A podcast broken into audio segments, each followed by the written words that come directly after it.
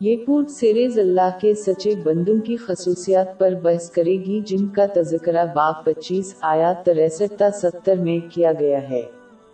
ان مسلمانوں کو ہی تحفظ دیا جائے گا۔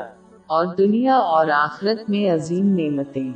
جب بھی انہیں کسی آزمائش کا سامنا کرنا پڑتا ہے تو انہیں ان پر قابو پانے کی طاقت دی جائے گی تاکہ وہ مزید برکتیں حاصل کریں۔ جب قیامت کے دن پوری مخلوق کو سامنا ہوگا تو اللہ ان سے تمام غم دور کر دے گا۔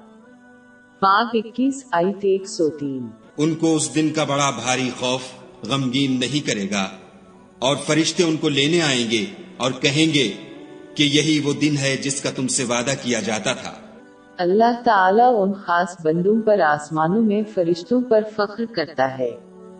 اس کی تصدیق سن نسائی نمبر پانچ چار دو آٹھ میں موجود ایک حدیث سے ہوئی ہے۔ یہ وہ لوگ ہیں جو اس دنیا میں اللہ کے قریب ہوتے ہیں۔ اور آخرت میں اللہ کا خاص قرب حاصل کرے گا۔ انہوں نے اپنے آپ کو باقی تمام چیزوں کی غلامی سے آزاد کیا اور اپنے آپ کو اللہ کی حقیقی اطاعت کے لیے وقف کر دیا۔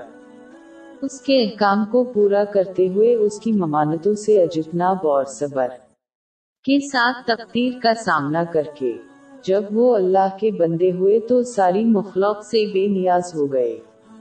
لیکن جو لوگ اس غلامی سے آزادی چاہتے تھے، وہ صرف اپنی خواہشات اور مادی دنیا کے غلام بن گئے۔ وہ حضرت محمد صلی اللہ علیہ وسلم کی تقلید کی کوشش کرتے ہوئے اس مقام تک پہنچے ہیں۔ اور ان کے مبارک صحابہ اللہ ان سب سے راضی ہو۔ لیکن یہ نوٹ کرنا ضروری ہے کہ علم کے بغیر یہ حاصل کرنا ممکن نہیں ہے۔